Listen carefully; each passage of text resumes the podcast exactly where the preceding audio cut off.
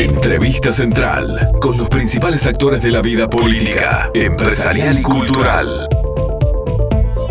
Ayer se hizo una presentación que el Centro de Estudios Metropolitano enfocó en lo que es el empleo en Montevideo y lo tituló Empleo en Montevideo, una mirada al territorio. Y allí fue desglosando lo que significa, acorde a cada municipio, cómo se desarrolla el empleo. También allí hubo luego después hacia la interna una división entre eh, hombre, mujer y demás, pero para hablar de este tema tenemos en línea a quien presentó precisamente este trabajo, Laura Raffo. Antes que nada, un gusto tenerte aquí en Entre Líneas, Laura. Buen día para todos, ¿cómo están? Gracias por la invitación. Buen día. Bueno, ¿qué pasó que los motivó al ver cómo estaba el mercado laboral aquí en Montevideo y, y ir eh, separándolo por las distintas zonas de Montevideo?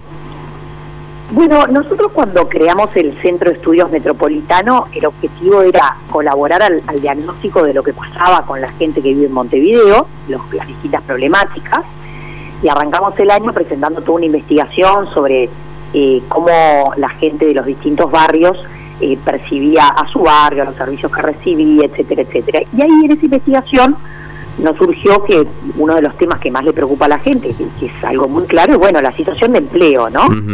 Eh, que si bien ahora hay una recuperación del empleo después de la pérdida de trabajo que, trajo la pandemia, de todas maneras es como la mayor preocupación de la gente eh, el ver cómo insertarse en el mercado. Entonces, nos pareció muy relevante mirar a Montevideo no como un todo homogéneo, sino realmente subdividirlo eh, no solo en municipios, que fue como presentamos la investigación, sino también entender que a veces las realidades dentro de cada municipio también son distintas, porque no es lo mismo, por ejemplo, en el municipio G, que es la zona de Colón, no es lo mismo estar cerca del centro comercial Colón que estar en Melilla, que también es el municipio G.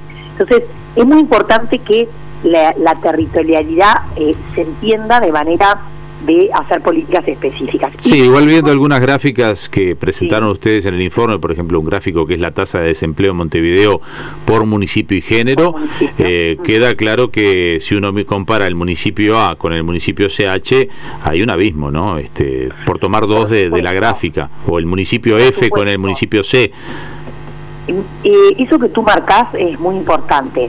Hay municipios el A es la zona de La Teja, Cerro, Casabó, el F que mencionaste, Punta Rieles, Maroña, Bañado Carrasco, son municipios donde las necesidades básicas están mucho más insatisfechas.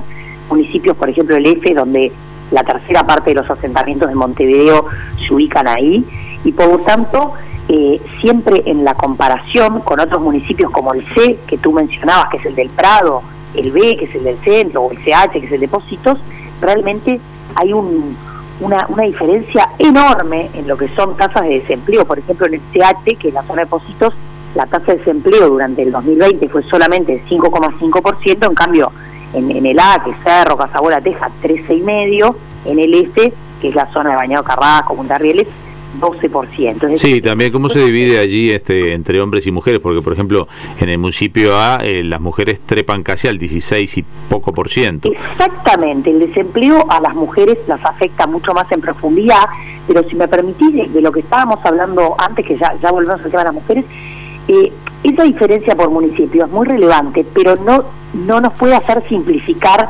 la división que a veces se hace norte-sur de Montevideo, porque fíjate que el municipio C que está también eh, en un toma una parte más al norte, más céntrico, que es el del Prado, tiene eh, indicadores de empleo bastante positivos este, respecto a otros municipios también. Entonces no, hay que este, decir, bueno, al norte de Benitalia, al sur de Benitalia es como una simplificación. Y bastante parejo, incluso allí la tasa de desempleo de mujeres es inferior a la tasa de desempleo de hombres en el municipio C.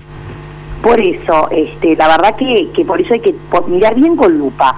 Y lo que tú decías de las mujeres, es muy relevante. Eh, nos preocupa particularmente el poder ver eh, las diferencias por género, porque en, en prácticamente todo Montevideo, en cualquier zona que tú vayas, eh, los indicadores de empleo de las mujeres son peores que la de los hombres. Los de ingresos, por ejemplo. Sí. hicimos en la estimación. Estoy mirando una gráfica que es la de ingresos mensuales de jefe de hogares en Montevideo municipio. Se los digo porque esto, primero digamos dónde podemos encontrar, yo lo encontré rápidamente en internet, pero... El informe el informe lo hizo el Centro de Estudios Metropolitano en conjunto con el Centro de Estudios para el Desarrollo. Eh, está en la página web del Centro de Estudios Metropolitano, que es cemet.uy. Eh, la verdad que es un informe muy profundo, se usaron los microdatos de la encuesta continua de hogares eh, que provee el INE, o sea, todo con datos oficiales, y ayer el estudio también lo comentaron distintas personas, estuvo Rodrigo Arín, que es el rector de, la UDELAR, estuvo Juan Pedro Mir por el lado de la educación, por el 21 comentando el informe, también Valentina Arlegui, del Ministerio de Trabajo, es decir, son datos como, como todo lo que publica el CEMES, que son datos para compartir. Digo para leer con calma, porque en radio a veces uno va muy rápido, pero si, si van a la página 16 de este informe que tiene 38 páginas, van a encontrar este ingresos mensuales de jefes de hogar en Montevideo por municipio, y allí hay algunas cosas que sorprenden, porque hay, hay diferencias muy grandes. Por ejemplo, un hombre del municipio CH cobra 507 pesos la hora y por ejemplo una mujer del municipio A cobra 212. Entonces uno se pregunta, ¿por qué se dan estas diferencias en Montevideo? Porque al final la mujer, si es jefa de hogar, gana 35 mil pesos, mientras que ese hombre gana unos 89 mil. O sea, hay una diferencia abismal de ingreso. Abismales entre hombres y mujeres. Eh, realmente la brecha promedio es de 18% eh, entre hombres y mujeres y esa brecha, eh, como cuando tú tomas diferencias incluso entre municipios, obviamente se ensancha. Y estas diferencias se explican por la distinta inserción que, han tenido las personas en el mercado de trabajo, por el distinto acceso a educación, pero también a veces pueden explicarse, eh, por lo del acceso a educación, después hay otros hay unos mapas al final que ustedes pueden ver cómo los estudiantes y los, los recibidos de, de, universidad, los profesionales universitarios tienden a ubicarse en la zona céntrica de la ciudad y en, sobre la costa, y eso hace que las diferencias sean más grandes porque el desempleo entre los profesionales universitarios es mucho más bajo, pero también eh, estas diferencias de, inserción laboral muchas veces se pueden eh, entender por el distinto acceso a la infraestructura y al transporte.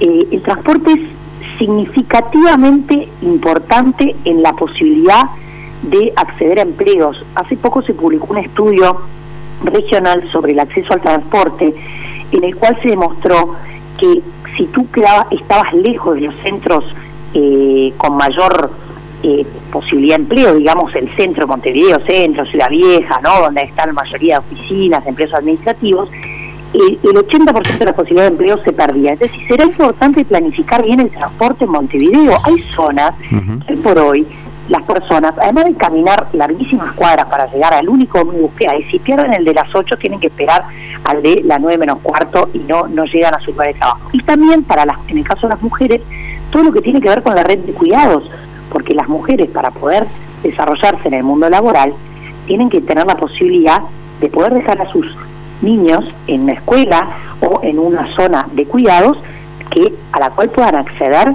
sin necesidad de, de pagar, porque si, si una mujer que en promedio se inserta con una con un, con un valor hora de su trabajo bajo, además tiene que pagar una guardería para que le cuiden a sus niños después de la escuela, entonces la mujer termina decidiendo no trabajar. Entonces es muy importante que estas diferencias se atiendan de manera precisamente eh, municipal y territorial. ¿Pudieron? Eso nos pareció.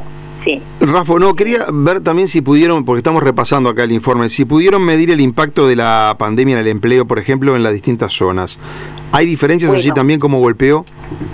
La verdad que los datos, eh, el tamaño de la muestra para poder dividir por municipio hay que esperar la acumulación de datos anuales, entonces solo se pudo medir 2020. 2021 lo que medimos fue el total de Montevideo, que se ve una recuperación de, la tasa de empleo, ahí está explicado cómo eh, hay distintas etapas desde la pandemia, de enero a abril de 2020 es donde se produjo la mayor caída en la tasa de empleo, en la cantidad de, de personas que estaban ocupadas y tenían un trabajo, después de abril 2020 a noviembre de 2020, fue como empezó a controlarse la pandemia, la tasa de empleo se recuperó, llegó a máximos, pero después noviembre 2020 a febrero 2021 se volvió a caer y ahora, por suerte, ya entró en proceso de recuperación. Incluso ayer Valentina Ley, que comentó el estudio, daba datos muy auspiciosos de que en Montevideo eh, las personas en seguro de paro habían eh, llegado como un mínimo eh, en el número seguro de paro, ya estaba por debajo de los niveles prepandemia. Sí, la tasa, la tasa de desempleo de, para Montevideo está en 8,40 en el 2020, según la gráfica de ustedes. O sea, está bajando, quiero decir. En relación al 2019 está bajando. Recuperando los números del marco de trabajo. Para poder subdividirlos, todo lo de 2021, poder subdividirlo, como acabamos de hacer este análisis, por municipio, tenemos que esperar a que se cierre 2021 para tener la totalidad de datos y que el tamaño de la muestra, porque cuando uno va subdividiendo por municipio, para que la muestra sea representativa y los números den bien, se necesita un tamaño grande y por eso tenemos que esperar a que se cierre el año. Hay un gráfico por acá que, me preocupaba, que no sé si lo asocio directamente a, egresos educativos o esta asistencia en realidad. Es un gráfico que habla de la asistencia a un centro educativo según edad de adultos jóvenes en Montevideo, año 2020. Y a los 18 años concurre el 83%. Quiere decir que hay un 17% que ya a los 18 años no concurre. Uno diría ya, eh, quien no concurre a los 18 años no termina bachillerato. Esa es la única conclusión que puedo sacar. Pero después empieza a bajar, acorde a la edad, la cantidad de gente que asiste al centro educativo uno puede decir, bueno, porque egresó del bachillerato y se puso a trabajar. Por ejemplo, de 19 años, el 72% concurre a un centro educativo, ya un 28%, pero no sé si es gente que termina. ¿Esto lo vincularon de alguna manera a, finalización de estudios o simplemente gente que ya no concurre y no sabemos a qué grado llegó? Pues puede tener 19 y haber quedado en cuarto. Eh, eh, lo que tú mencionás de los jóvenes es muy importante porque al igual que con el caso de las mujeres, el desempleo en los jóvenes es muy elevado y por lo tanto se necesitan políticas específicas para atender la problemática de los jóvenes. Muchos de esos jóvenes abandonan el estudio. Ayer el rector del UDELAR que comentó eh, el trabajo mencionaba, cuando una persona termina su una carrera o una tecnicatura, eh, cuenta con determinadas ventajas. Se dice que el desempleo en quienes terminaron una carrera universitaria es friccional, es decir, es casi de que cuando uno, bueno, de un trabajo cambia a otro, y se ve por eso en los municipios en los cuales había más... Eh, claro, mayor nivel educativo, menos problemas. Este, de, profesionales universitarios, menor desempleo. Entonces, es muy importante que los jóvenes puedan ser acompañados en la continuidad de sus estudios. Y algo que mencionaba Juan Pedro Mir, que es experto en educación, que también me pareció muy interesante, es que se pudieran validar las experiencias, porque cuando un joven abandona el sistema educativo para ponerse a trabajar, estamos hablando de alguien que quizás haya terminado, no sé, haya hecho hasta quinto liceo, supongamos, cuarto, y adquiere determinadas experiencias en el mercado en el mercado laboral, que luego eso lo pueda certificar o validar. No podemos pretender que a los 26, 27 años logre terminar el liceo junto con chiquilines de 17 años, porque es muy frustrante, es como una, eh, es una, una cosa realmente eh, difícil de hacer. Y, mm, Valentina Ley del Ministerio de Trabajo lo que comentaba respecto a los jóvenes es que ahora precisamente se aprobó una ley de empleo juvenil para poder eh, darle ventajas a la contratación de jóvenes. Hay una reducción de aportes, se hace, eh, y si contratas una joven que además es mujer, menos aportes aún para las empresas. Es decir, son cosas que hay que incentivar desde la política. Eh, tanto tomar en cuenta lo que pasa en el territorio y, por ejemplo, dar ventajas eh, para, para empleos en determinadas zonas de Montevideo, como el tomar en cuenta a los jóvenes, a las mujeres. Todo este diagnóstico que nosotros hicimos, lo importante es que no se quede solo en el diagnóstico. Nosotros pues, ponemos todas estas cifras a disposición de todos los partidos políticos para que precisamente se puedan tomar decisiones a nivel del gobierno central, a nivel de la intendencia, a nivel de los municipios. Es toda información que se comparte eh, para que precisamente los que son responsables de hacer política la tomen en cuenta. ¿Se lo va a alcanzar a Carolina Cose entonces?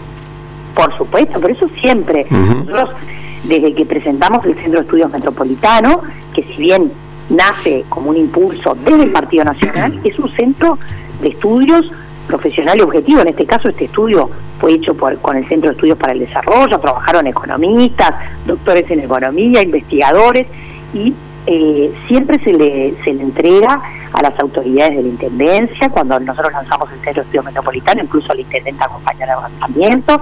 La idea es colaborar a este diagnóstico para que entre todos encontremos las mejores soluciones. Bueno, muy bien. Por supuesto. Está, la verdad que estamos revisando el informe, está completo, es un buen insumo para tomar decisiones después, como lo dice Rafo.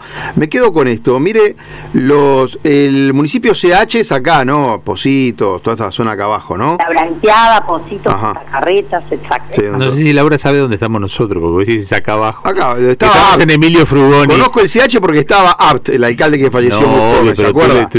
a, mí, a mí me cuesta horrible ubicar los barrios respecto a esta nomenclatura de letras. No, está bien, está bien. El CH, los hombres jóvenes ganan 43.500 pesos, número redondo. Los hombres jóvenes, 43.500 pesos. El mismo CH, las mujeres jóvenes ganan 35.400 pesos.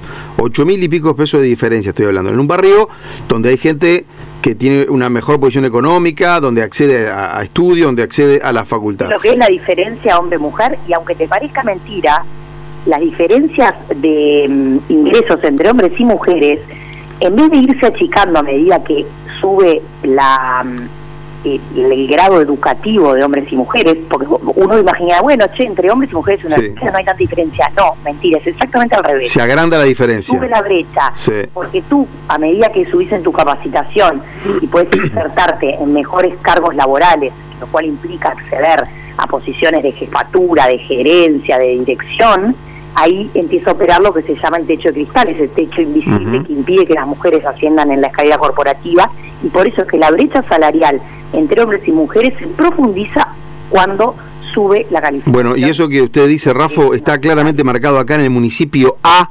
¿El municipio A cuál es exactamente los barrios? El Cerro, Casabola. Bien, perfecto. Ahí un hombre joven gana 24.800 pesos y una mujer joven en ese municipio A 21.200 pesos. O sea, ahí la brecha es menor eh, que ratifica lo que estaba diciendo Rafa. Muchísimas gracias por atendernos hoy. Muchas gracias a ustedes por la invitación. Seguimos hablando. Por FM Hit, un periodístico a tu medida, con Leonardo Luzzi, Jorge Gatti, Diego López de Aro y Andrés Farina.